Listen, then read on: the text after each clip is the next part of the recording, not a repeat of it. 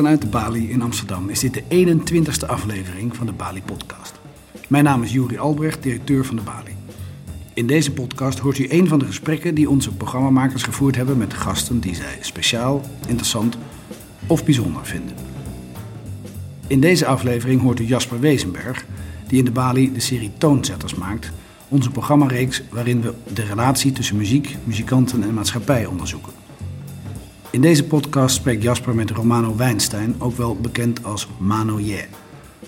Singer-songwriter, multi-instrumentalist, producer en sessiemuzikant uit Amsterdam. Mogelijk heeft u niet van Mano gehoord. Maar het is moeilijk de hits te hebben gemist waaraan hij heeft bijgedragen. Onder meer werkte hij samen met Typhoon, mister Props, Wende Snijders en Ronnie Flex. Waarvoor hij twee Grammy-nominaties kreeg en een Edison Award won. U hoort Jasper Wezenberg in gesprek met Romano Weinstein live in de Bali.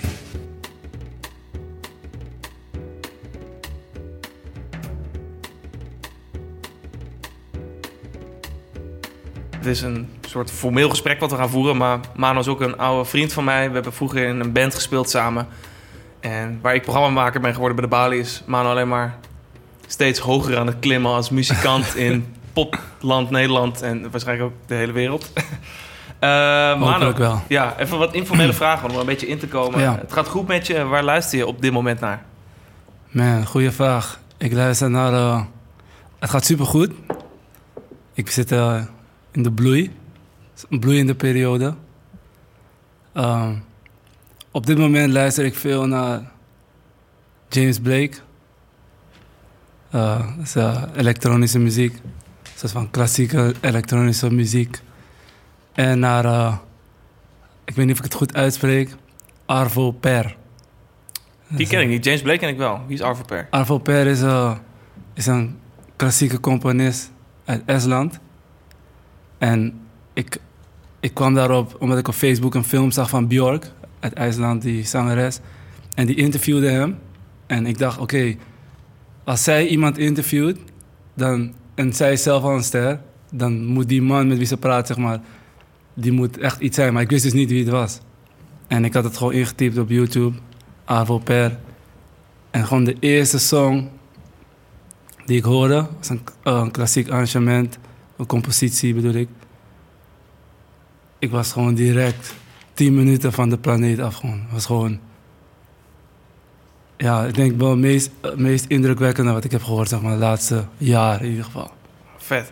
Ik wil het zo meer gaan hebben over waar je, waar je nog meer naar luistert, waar je naar kijkt, waar je mee bezig bent. Maar het deel van deze podcast is dat we een beetje gaan onderzoeken hoe muzikanten werken, hoe ze zijn ja. geworden, wie ze zijn. Dus ik ben eigenlijk bij jou gewoon heel benieuwd. Uh, kan je ons vertellen hoe je bent begonnen in de muziek? Hoe, hoe, en dan wil ik, let's go way, way back, weet je wel, dat je ja. een kleine jongen was. Oké. Okay.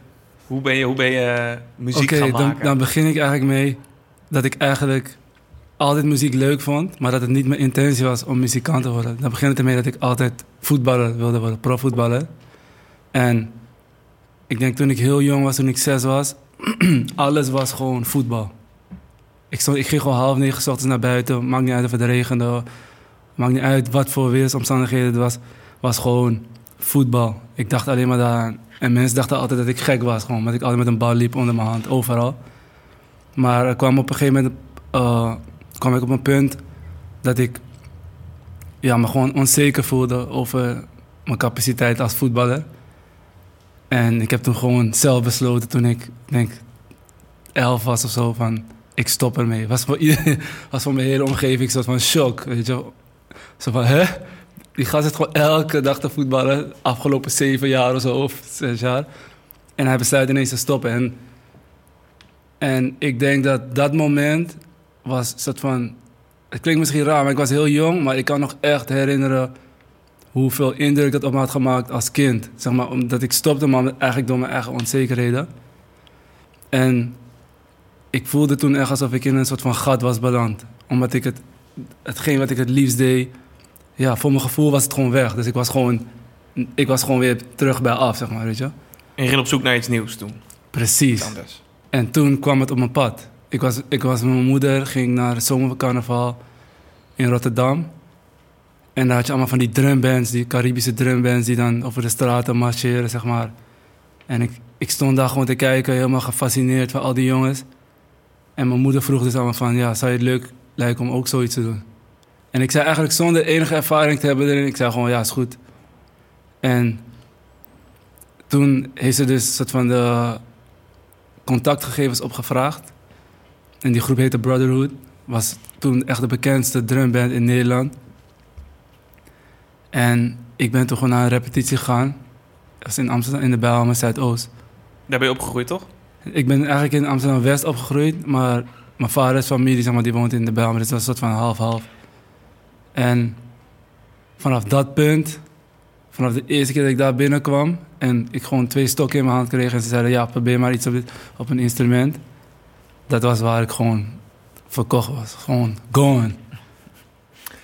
En ik zit nog steeds in die trip, zeg maar. Ik ben nog steeds diezelfde reis die toen begon. Ik ben nog elke dag alsof ik... Het is nog steeds niet te einde, zeg maar. Het is gewoon... Ja, ja ik, weet, ik weet dat je lijpe percussie-skills ook hebt... en dat zet je ook heel vaak in. Maar ik denk dat je bij de meeste mensen met, die, met wie je werkt... en ook als je op het podium bent... ken je voornamelijk als, als toetsenist. Ja, als man met synthesizers, piano's, alles ja. met toetsen. Uh, bespeel jij als, ja. een, als een totale virtuoos. Uh, hoe, hoe, hoe, maar je begon toen met die muzikale journey, maar hoe ben je bij keys uitgekomen? Precies. Uh, ja, ik ging dus uiteindelijk, doordat ik met percussie begon en druminstrumenten... Uh, was ik daar, zeg maar, als je in zo'n groep speelt, moet je bedenken dat je met zestien man speelt. Dus je hebt gewoon vier jongens die hetzelfde instrument spelen als jij. Het is echt marching drums. Gewoon ja, ja. vier snare drums en een tenor en een bass drum. En, en je staat gewoon echt in een sectie te spelen. Maar wat het met zo'n sectie is... Het is super nice, want je moet dus samen... Uh, en je, je bent dus samen verantwoordelijk voor, uh, voor het eindresultaat. Het product dat je levert. Je bent met zestien, twaalf tot zestien jongens verantwoordelijk voor een belevenis die het publiek meemaakt. En ik merkte dus dat, hoe tof dat ook is, je bent niet per se uniek of zo. Omdat je, je, speelt, je speelt dezelfde partij, zeg maar, met vier jongens. En ik ging daarna ook in Surinaamse uh, muziekband spelen en ook percussie-instrumenten. En daar kwam ik er dus achter dat iedereen speelt percussie hier. Of drums, of... Maar er zijn maar weinig gasten die bijvoorbeeld keyboard kunnen spelen... of, een, of een, laten we zeggen, een melodisch instrument. Ja, ja, ja. Dus toen, overal waar ik dan zat, dan keek ik rond en dan dacht ik... maar stel je voor dat ik nu die toetsen leer spelen... dan ga ik gewoon in elke band kunnen spelen, zeg maar. Gewoon altijd, want, want er zijn zoveel gasten die dan percussie-instrumenten spelen... maar er zijn veel te weinig die dan die toetsen-instrumenten spelen. En daar begon de interesse eigenlijk in toetsen van... Zo begon het in mijn hoofd, van, hé, hey, misschien moet ik een keyboard kopen. Gewoon, zo begon die vraag, zeg maar, weet je.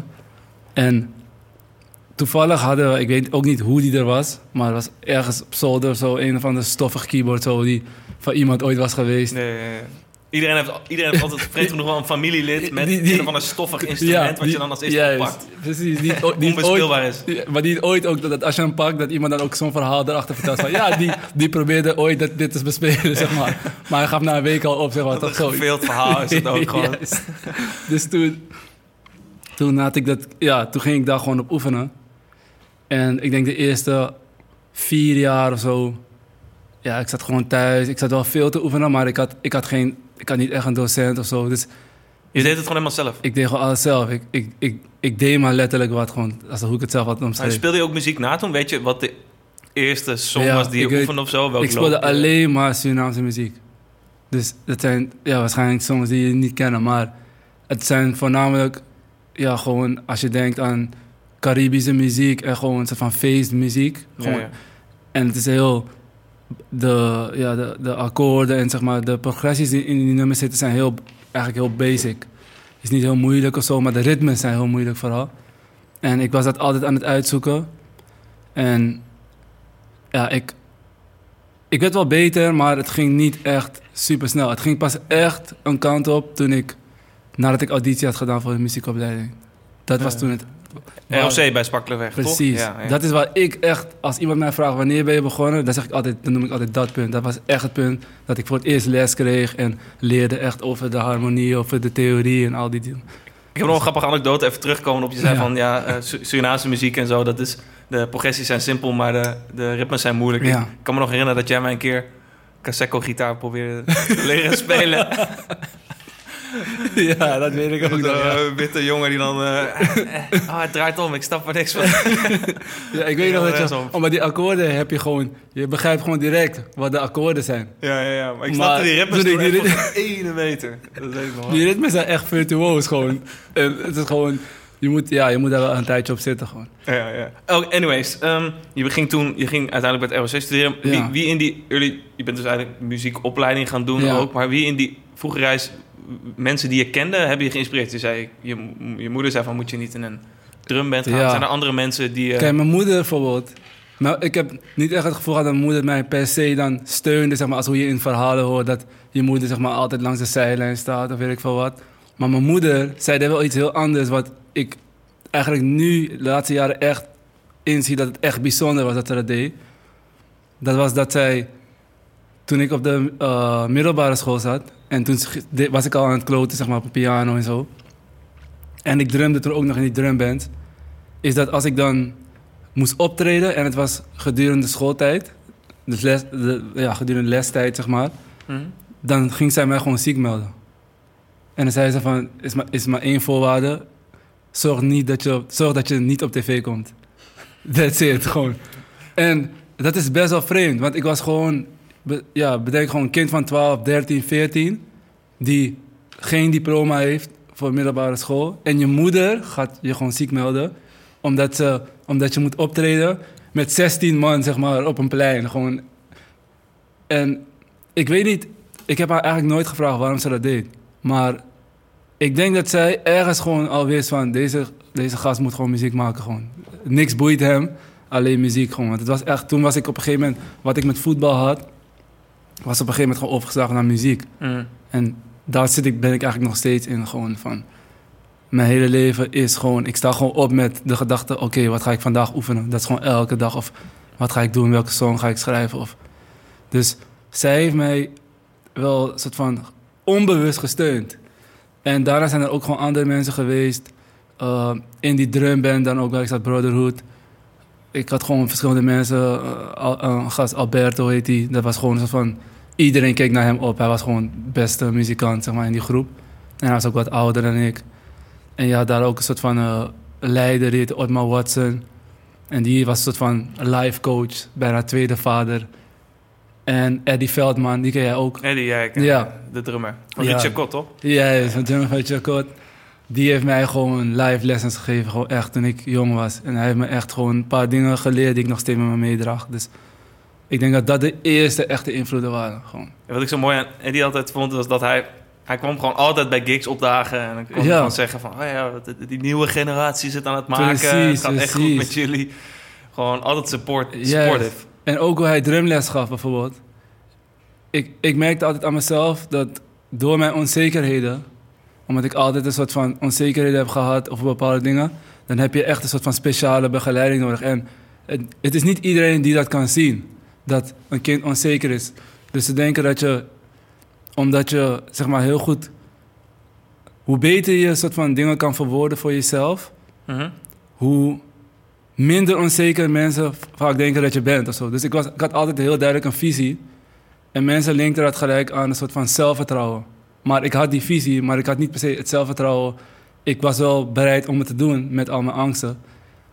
Maar ik was nog steeds onzeker. En er waren dus sommige mensen, net als Eddie Veldman, die dat konden zien. Mm-hmm. Weet je, die, die, en die maar soort van op de juiste manier konden stimuleren, zodat ik eigenlijk maar bleef doorgaan. Weet je. Uiteindelijk ben je een muziekopleiding gaan doen en ben je, ja. heb je echt je vak als muzikant verfijnd. Ik heb je toen leren kennen in die tijd dat je op het R O C zat. Precies. Um, Maar hoe heb je uiteindelijk dan, want je hebt dan een muziekopleiding gedaan... je, bent, je kan goed spelen. Hoe heb je vervolgens je, een carrière als werkende muzikant uit kunnen bouwen? Wat is, wat is die next step? Ja, ik denk dat wat, wat ik vooral altijd in mijn hoofd had, was dat... Kijk, voor de tijd dat je, zeg maar, iets speelt, of voordat je iets kan... voordat je iets echt kan... kan je soms al het idee hebben dat je het, het gaat kunnen, letterlijk. Dus bijvoorbeeld, ik... Toen ik nog geen piano speelde of keyboard... maar zelfs toen ik nog niet drumde... had ik al het gevoel van... oké, okay, als ik nu vijf jaar van mijn leven... Uh, besteed aan oefenen, mm-hmm. dan kan ik me niet voorstellen dat ik het over vijf jaar niet kan. Ja.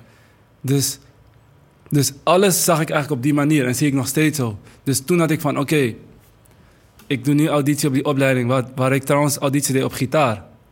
Dat weet je ook, toch? Ja, ja je bent ja. nog een tijdje gitaar gespeeld. Maar, en toen heb ik een jaar gekloot op gitaar. Ben ik vervolgens over, overgestapt op piano. En toen dacht ik, oké, okay, weet je wat? Ik heb twee jaar hier nog om, om die piano t- onder de knie te krijgen. En dan wil ik naar het conservatorium. Dus wat heb ik gedaan? Twee jaar lang heb ik me praktisch gewoon opgesloten. En was ik gewoon een soort van kluizenaar. Ik heb alleen maar piano gespeeld, geoefend. En ik kwam alleen naar buiten als er repetitie was of als we moesten optreden. Nee, ja. Meer niet. Toen heb ik auditie gedaan bij het conservatorium. Werd ik aangenomen. Terwijl ik vond dat ik eigenlijk onder niveau was voor mijn klas. Want ik, zat toen met, ik kwam op een gegeven moment met Jet Rebel in de klas. Ja, ja, ja. Ik kwam met Pablo Van de Poel, Van de Wolf in de klas. Ik kwam met... Ja, eigenlijk allemaal gasten in de klas die veel verder waren dan ik gewoon. En ik zat echt... Ik weet nog de eerste les dat ik daar zat... zat ik ook echt van, zo, oké. Okay. Maar toen dacht ik, oké, okay, ik zit hier vier jaar. Dus wat kan ik doen om ook dit niveau te behalen? En toen was het, oké, okay, vier jaar mezelf opsluiten en gewoon...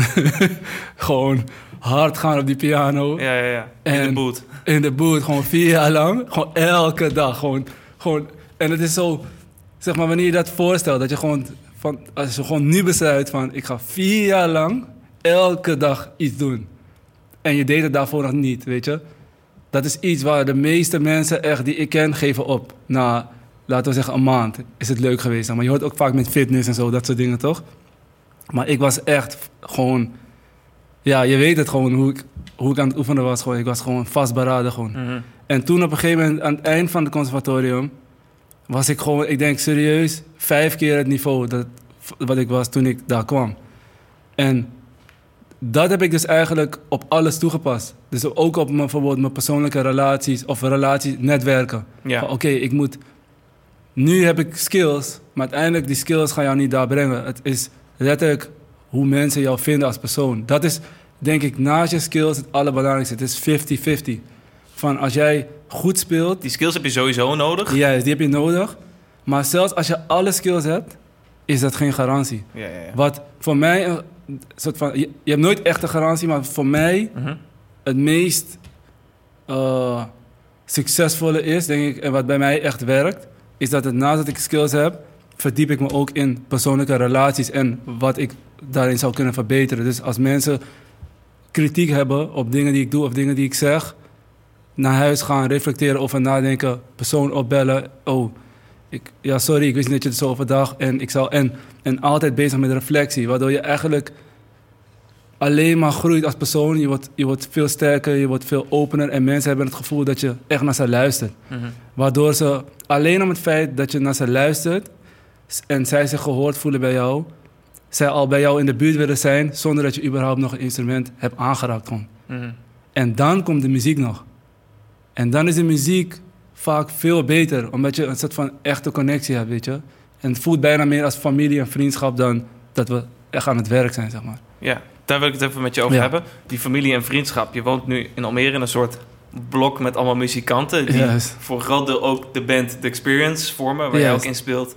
The Experience is de backing band van allemaal grote namen uit de hip-hop. Die ja, spelen met Akwasi, spelen met Jay, spelen met Ronnie Flex. Ja, uh, ja we hebben sowieso veel niks. We ja. hebben echt, ik denk, de hele hip-hop scene begeleid in, ja, van Nederland. Maar het is een beetje de band die met iedereen speelt, maar die niemand echt zo van, oh, The Experience. Ja. Ik, hoezo? Ja, uh, dat, ik denk dat dat komt. Kijk, allereerst, het is een collectief van eigenlijk allemaal individuele artiesten, mensen die hun eigen ding doen. Mm-hmm. Um, en wat mij betreft echt gewoon alleen maar echt super getalenteerde artiesten zitten, zitten in de band. En wij zijn op een gegeven moment samen gaan spelen... want we merkten dat we gewoon een goede klik samen hebben. En dat is sinds R O C, zeg maar. Sinds die eerste opleiding die ik deed, daar hebben we elkaar ontmoet. Mm-hmm. Dat is inmiddels elf, twaalf jaar geleden. En we zijn eigenlijk nooit uit elkaar gegaan. We zijn altijd bij elkaar gebleven. En we hebben altijd in verschillende projecten samen gespeeld. Maar de reden waarom weinig mensen dit weten... is omdat we in die... beginperiode speelden we gewoon als een band.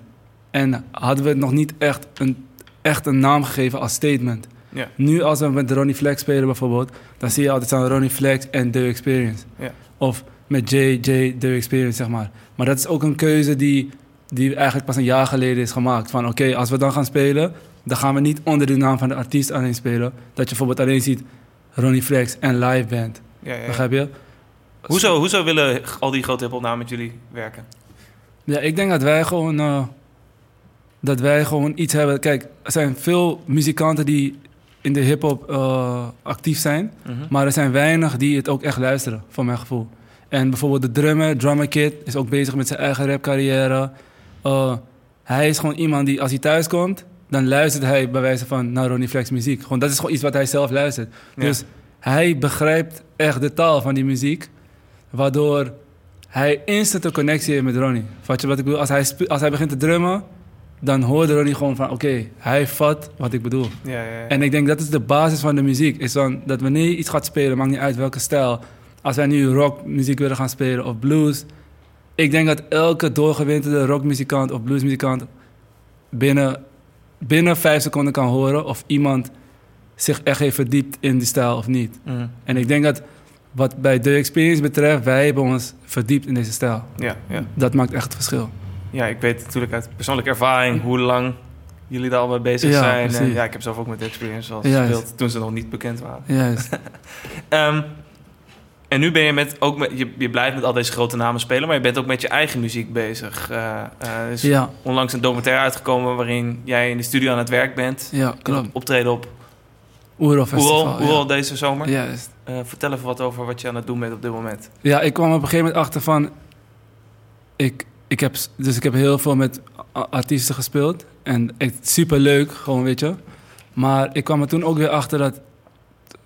Toen ik begon met muziek maken... Dezelfde reden waarom ik uiteindelijk toetsen ging spelen...